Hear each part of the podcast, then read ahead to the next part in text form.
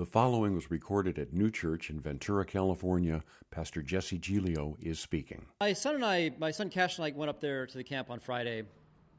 Uh, my two older kids had some events going on on Friday night, and my wife had something, and so they were going to join us, you know, the next day. And uh, so Cash and I get up there, and you know, we set up and and uh, do our do our thing, and, and we survive, and you know, survive the night, and and kind of the next morning, like we're expecting, like Amy, like right away, like, hey, how's it going, man? Good to see you. And uh, like, where's where's uh, you know, where's Amy? Where's Amy? And like, and Cash is asking me like all like all morning long, Where, when's mom coming up? When's mom coming up? And like, I'm fine. Like, we're surviving here. Like, I made you breakfast. I can take care of you. But like, where's mom? And not just Cash, but I think pretty much everyone around the camp. There's probably like another eight or eight or ten families around. Like, hey, when's Amy coming up? Is Amy coming up soon? Is Amy almost here yet? Is Amy? I'm like, I'm here. Like, I know Amy's fun and all, but like, I'm I'm here too. You know. Uh, she is much more fun than I am, and uh, I, I, get it. Why, why, you know, there's such an expectation of her arriving there. But where's Amy? Where's Amy? And it's really for my son, and just even her friends and other kids, you know, want to see her. And there's this this kind of waiting period of like she's on her way, but she's not here yet. Like we we we've all kind of been there with something in our life, or for a person or something, or you are that person someone's waiting for. Like you're on your way. It's not a total mystery. It's not like if she's coming. Like she's coming. She's going to make it up. Uh, we're, we're, just not sure exactly when. Apparently, she's on her way. And this is also one of those things where, where I'm texting her, like, you know, where are you at? like, oh, we're, you know, we're almost there. You know, we're almost there. And like an hour goes by, and I'm like, it's only an hour away. I'm like, eh, I'm like, where are you? And she's like, well, it says we'll be there in an hour. I'm like, you haven't left yet? You know, I've been in these things with people, like, you haven't even left. And you're like, you're not almost here. And and you're just kind of waiting. And, and you know, it, it's fine, but we're like, ah, we just want you to be here to be part of this thing. It's going to be fun, and the kids will have fun, and like, ah, this. But there's this intermediary time where of sort of transit that we're going to look at today in, in sort of the life of Jesus and some of the people around here. Like, it's it's happening, but it's it's there's still waiting involved, even though you know it's coming, right? It's not this, this blind hope, like I have no idea if she's going to come. Like she's coming, she's she's just not here yet. As we looked at this story last week about this this woman who is really freed and liberated out of love and, and grace of Jesus from her shame and her um, kind of her disease. And this is a really beautiful story. I'm going to kind of read a little bit of that again today and, and pick up the story that is on either end of that, uh, dealing with this sort of and this the ache of sometimes waiting, the frustration even of of waiting. And so now I'm just going to read it, and you can read along if you want. It's it's Luke 8 40. If not, uh, obviously feel free to just listen. Uh, it's a short little passage, and it goes like this When Jesus returned, Jesus had out been doing ministry in the countryside. He had kind of just wrapped up some business with some demon possessed guys and doing some crazy stuff, and he's, he's kind of got back to the village where he was home basing. Now, when Jesus returned, a crowd welcomed him, for they were all expecting him. So again, here, here's this kind of this scene. There's like Jesus is out doing something. All these people like, man, when is Jesus going to get here? We need Jesus here. Then a man named Jairus, a synagogue leader, came and fell at Jesus' feet, pleading with him to come to his house because his only daughter, a girl of about 12, was, was dying. So, so out of all these people expecting him, this, this one person kind of claws his way, fights his way to the front of the crowd. We saw this last week with this woman. There was a, a, a high degree of intentionality to get to Jesus' feet from both this person and, and the woman, uh, getting through, through the crowds. And he, he pleads with Jesus at his feet his only daughter, his girl, his 12 year old girl, was, was dying. She was very, very sick. We don't know what she had, but, but it was enough that this guy's like, man, she's going to die, and I, I have no other hope. And, and he falls at Jesus' feet. And so Jesus, Jesus was on his way. So Jesus hears this story, and Jesus is compassionate, and, and Jesus was not about the ministry of just fixing everyone's problems. Sorry, that's not what he came to do. But as they came before him, he was also always compassionate in, in the moment he was present in the moment. And so, so Jesus was on his way, and the crowds were just, uh, so the crowds almost crushed him. And this is some of the story from last week. And a woman who was there who had been subject to bleeding for 12 years, but no one could heal her. She came up behind him and touched the edge of his cloak, and immediately her, immediately her bleeding stopped. So there's a kind of parallel of these two characters of, of just fighting their way to Jesus. Who touched me? Jesus asked. They all denied it. Peter said, Master, the people are crowding and pressing against you. Like, there's a huge crowd here, dude. Everyone's touching you. But Jesus said, Someone touched me. I know the power has gone out from me. Then the woman, seeing that she could not go un- unnoticed, came trembling and fell at his feet. In the presence of all the people, she told why she had touched him and how she had been instantly healed. Then he said to her, Daughter, your faith has healed you. Go in peace. While Jesus was still speaking, someone came from the house of Jairus, a synagogue leader. Your daughter is dead, he said. Don't bother the teacher anymore. So there's this really great story in this arc of this story, this, this woman being healed, uh, of, of Jesus releasing this woman of this thing she's been dealing with for 12 years. And some of us know what that feels like to be just wrestling with something for 12 years, whether it's, it's physical or emotional or, or relational pain, just dealing with it and trying to do everything you can to be, to be freed of it. And Jesus, I'm going to free you, daughter. And, and, he, and, he, and, he, and he speaks to this woman in such a beautiful, kind way. And then it kind of ends the story. Well, the beginning of the story, Jesus was going somewhere to help someone and then he does something for someone else, and then all of a sudden, like, oh, sorry, that person you're going to help is dead now. Like, it didn't work out. And, and this is the posture of this, this other household. And so there's this, there's this woman, though, and I, and I want to touch just a few things that we didn't get to last week. Um, but there's this, this sort of idea of Jesus on his way. So it, their story is told my, my daughter's hurting.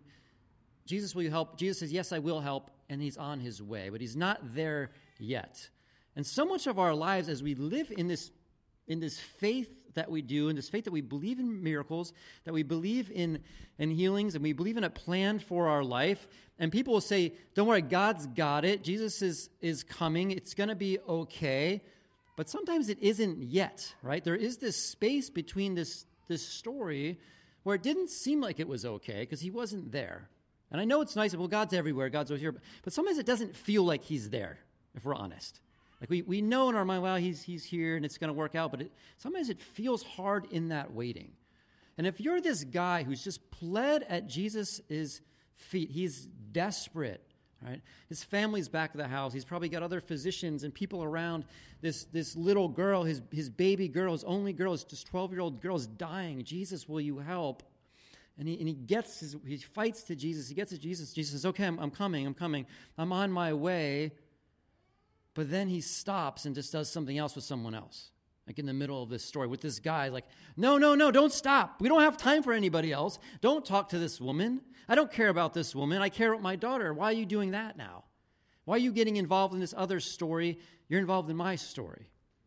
And some of us for, for, for found ourselves on either side of this coin of these characters. Like we just, we need Jesus so bad in our life. And then you kind of see, like, he's coming, but he's not coming fast enough. Like, he's not freeing you fast enough. He's not bringing the next opportunity fast enough. And in the meantime, someone else is getting healed. Someone else is getting delivered. Someone else is getting opportunity. Someone else's life is changing. And like, God, I, I, what about me?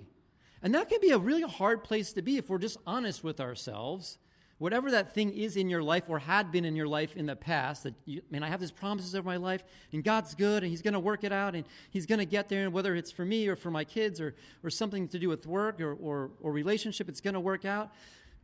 But then, like, it's not. It's just taking a little too long, and it feels like a crisis. Because in this guy's mind, he, he thought she was going to die soon, and it turns out she kind of did.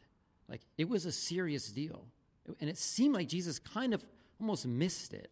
Right? We'll, we'll kind of read on. He, he fixes it, but but we but you can imagine the heartache of this guy. Like we don't have time for you to be dealing with someone else, Jesus. And sometimes that's hard when we watch God work in other people's lives. If, if, if we can just be real honest, when we're looking around at people and what they have or, or what we don't have and how their lives are being blessed and how their kids are doing this and like you're like ah but i'm still kind of struggling with this and supposedly he's on his way, but he, he seems like he's busy with a lot of other people right now, not me. Now, th- those are hard realities. That's a hard reality for this dad who's like, oh my gosh, please, please don't stop. Come, come to me. Come to me. But Jesus stops, and when he addresses this woman, and I want to grab this word because it'll come up over and over throughout the New Testament scriptures he says, Your faith has healed your, or your faith has made you well. This is to the woman who had this disease for 12 years, or 12 years of her disease, 12 year old girl, and kind of Luke's pulling this whole thing together. He says, Your faith has made you well. And it's this Greek word sozo. And, and sozo, it, means to, to heal or to be made well, but it's also to, to save from suffering or just to save. So when we see sozo in the Greek word, word in the Bible, it's the word we'd even see in like John 3 16, 17, right? So, for, for God so loved the world, he gave his only begotten Son.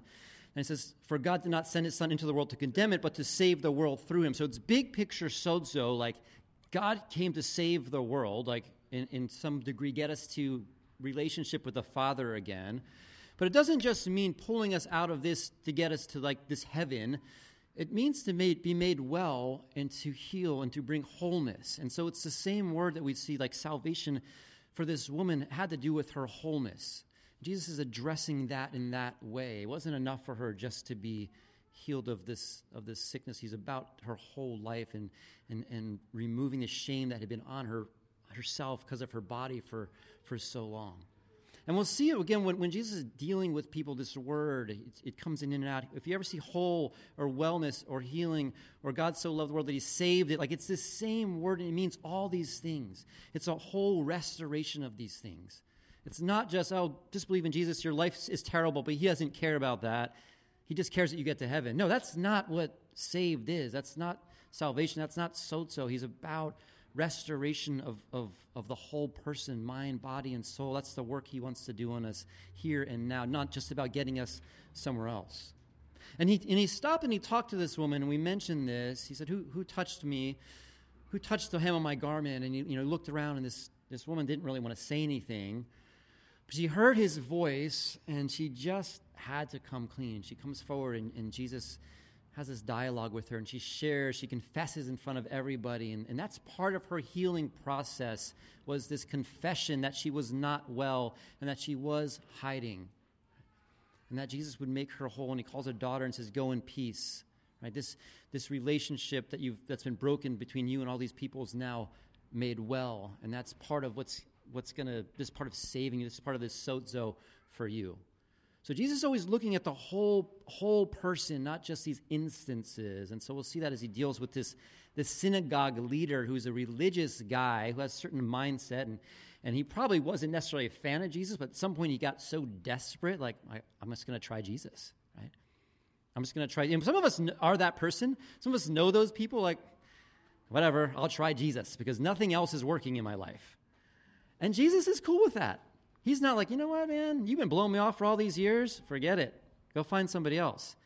Jesus' arms are wide, the grace is big. And so even if you're here today, like, man, I don't even know if I could engage Jesus again. I've been so far off. He's like, no way. I'm, I'm right back in. I will be right back in. So, so, he, so he heals this woman in front of this, this guy. Presumably, this, this guy Jairus was with Jesus, right? So he, said, he, he says, Come with me. Jesus is on his way. It's like they're going together, and he's you know, pleading with him to go faster and not stop and have a conversation about a woman who's, who's now recounting her past 12 years. Like, can you imagine that? You're like, you're desperate, like you're watching the clock, you're biting your nails for time, and then this woman gets up and starts talking about her, her story for 12 years of suffering. Like, oh, the guy's like, gag me now. Like, this is horrible. But like it's this beautiful thing. But you know, we've all been there when someone's story goes on too long. You have to be somewhere. You want to be doing something else, and it's it's all about you know maybe it was maybe it's a God story even right. People are excited to come back from mission trips, and I I love mission trips. And you meet people that those go on for hours and hours and hours. You're like oh my gosh, like I get it. Like wrap this thing up. And so he's watching this in this mom- moment of, of, of ache, not even for himself, but for his daughter. Like, how is Jesus letting this thing go on? How is Jesus allowing this to happen? And we can feel like that with God. How is God allowing this to happen right now to me? He's, he, he wants good things for me. I, I believe that. He's, he's said that to me. And yet here I am. It's not happening. It's happening somewhere else. And it's taking too long. And she said, this guy comes back and reports this, this situation with, the, with Jairus' daughter. And um, says, Your daughter's dead and don't bother to teach her anymore. And, and it's almost very, very cold, and, it, and, it's hard to kind of understand that in the, in the original language, but it's like it's over, man. It's over. Stop bugging Jesus. Stop pushing him along. Stop grabbing a hold of him. Stop like shushing him when he's trying to talk to other people. Like, just let it go. Let it go. And then this despair of that, and I, I am so grateful for my faith, and, and hopefully you are to some extent too. That I, I, I think that's one of the things we're we're free of is of deep despair in this way. I mean, we can sink there sometimes, but this despair that would set in on this person that like, oh man, she's gone, she's gone, and we've we've lost people. Some of us have lost closer than others. Like they're gone. It hurts. Those are very real, painful things, and and this is kind of washing over this this guy in this moment. But Jesus doesn't stop, which is interesting. There's not a ton here, but he gets this news. he just keeps going to the house. He arrives at the house.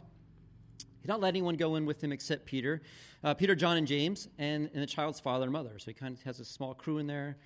And meanwhile, all the people were wailing and mourning for her. So there's all these people outside uh, crying and weeping. And it's family, and it's honestly probably some just religious people just wailing because that's what they would do. And and pretending like they cared. And all these people are doing this outside. And Jesus says, Stop wailing. She's not dead, but asleep. And they laughed at him, knowing that she was dead. Like, no way, dude. You missed it. She's gone. She's gone. They laughed at him.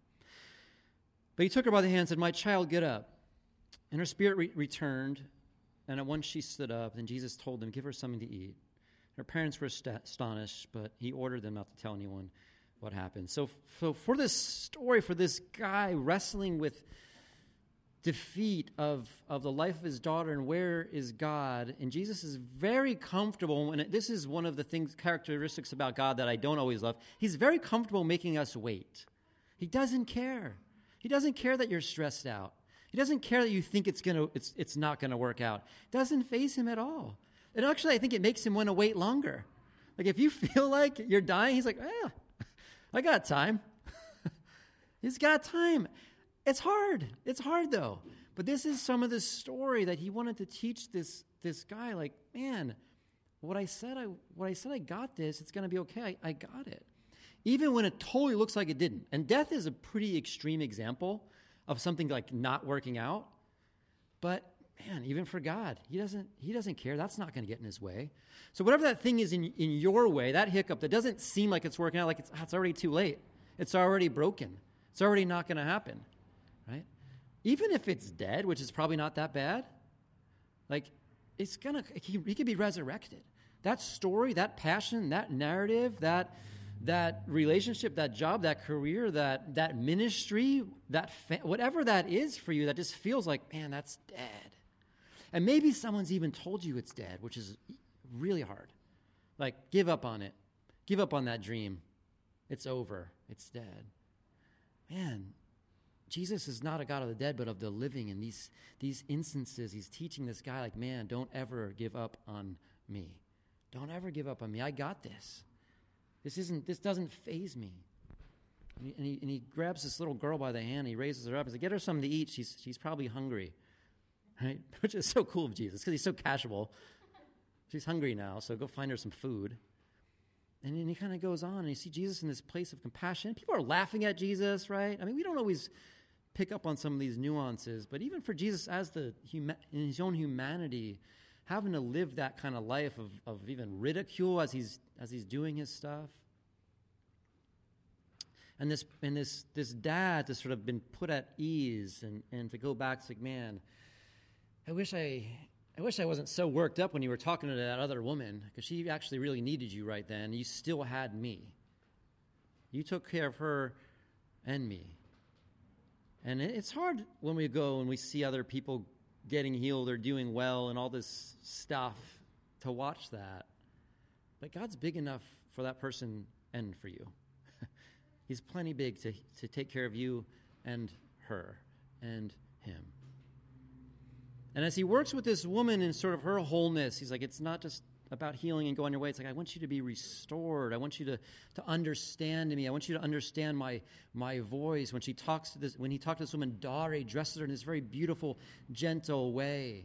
That was, that was as important for her as the healing to know that Jesus, that God cared about her and loved her, which is primary to anything else. God loves you. He cares about you. Even if you're sick sometimes, that doesn't mean he doesn't care about you. He loves you, but you have to believe that. And if someone took a shot on, it, it's like, all right, I'm gonna I'm gonna believe that. And the lesson for this guy is like, man, I'm waiting, I'm suffering, I'm scared for my little girl, and, I, and I'm super nervous, and people are telling me all this stuff, like it's not gonna work. And Jesus like, I got it. I got it. And so I just want you to be encouraged today by that, wherever that is for you, whatever that story is for you uh, you know, some of you were here last week, some of you weren't, but the story of this woman just aching for 12 years of misery, of sickness, of shame, of being disconnected from community, from, from temple, from, from her God. She says, No, I want you to be come back all the way back. I want you to know you're loved again. It's not just about making you not sick, it's about making you well. Jesus wants you to be well and be part of life and community in abundance. And then there's this other guy, kind of on the other end of that story, just, man, he just wants something so bad from Jesus, and it just seems like it's taken a little too long. And maybe you're there. Like, where is he? He's on his way. Where are you, Jesus? Have you even left yet? Right? Have you even left yet? Like, where are you? Tell me. Because you can imagine, man, the dad's getting his phone's blowing up from the family back of the house. Like, what is happening? What is happening? Where is this guy? It's hard in those moments. Jesus is he's he's big enough to control those situations and he's and he's those are teaching moments as we wait and as we watch and we listen and we learn and hear his voice and learn to trust his voice. So much of hearing his voice is trusting it. It's trusting it. It's not just even hearing it, it's, res- it's responding it to. How am I going to trust this? When Jesus called the woman out of the crowd, she could have taken off and run, but she's like, I'm going to I'm going to engage this Jesus in a conversation. I'm going to, I'm going to engage God in conversation. We'll be talking about that the next few weeks, engaging God in conversation. It's, it's fascinating that we get to talk to God. It's crazy. It's fascinating. And, and, and so he's working with these people wherever they're at. So I want to pray for you. I want to have Noah come up. We'll close in a song. Um, yeah, if you're just, if your heart's, wherever those, one of those stories is pinging your heart, I want to specifically just pray for you for that kind of, kind of healing. God, lift up, uh, this is the beautiful people in this room right now, God, uh, for the hearts that ache. And maybe they've been aching for a long time. Maybe it's been 12 years or more, God. Maybe it's been a month or years, but it's just been this ongoing ache, ache Lord. I, I pray you to restore hope and you would bring healing to that person or persons soon, Lord. I pray you would bring healing and you bring hope and bring peace and wellness and sozo, Lord, that, that, that, that wholeness of being. God, if there's someone in here just waiting, like, where is Jesus? Where is this guy?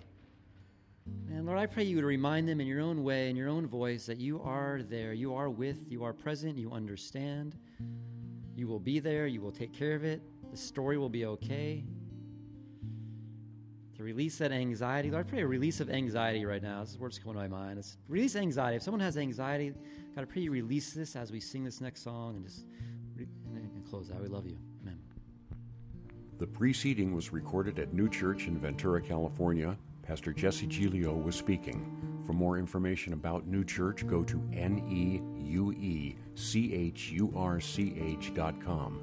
That website address again is neuechurch.com. Thanks for listening, and may God bless you and yours.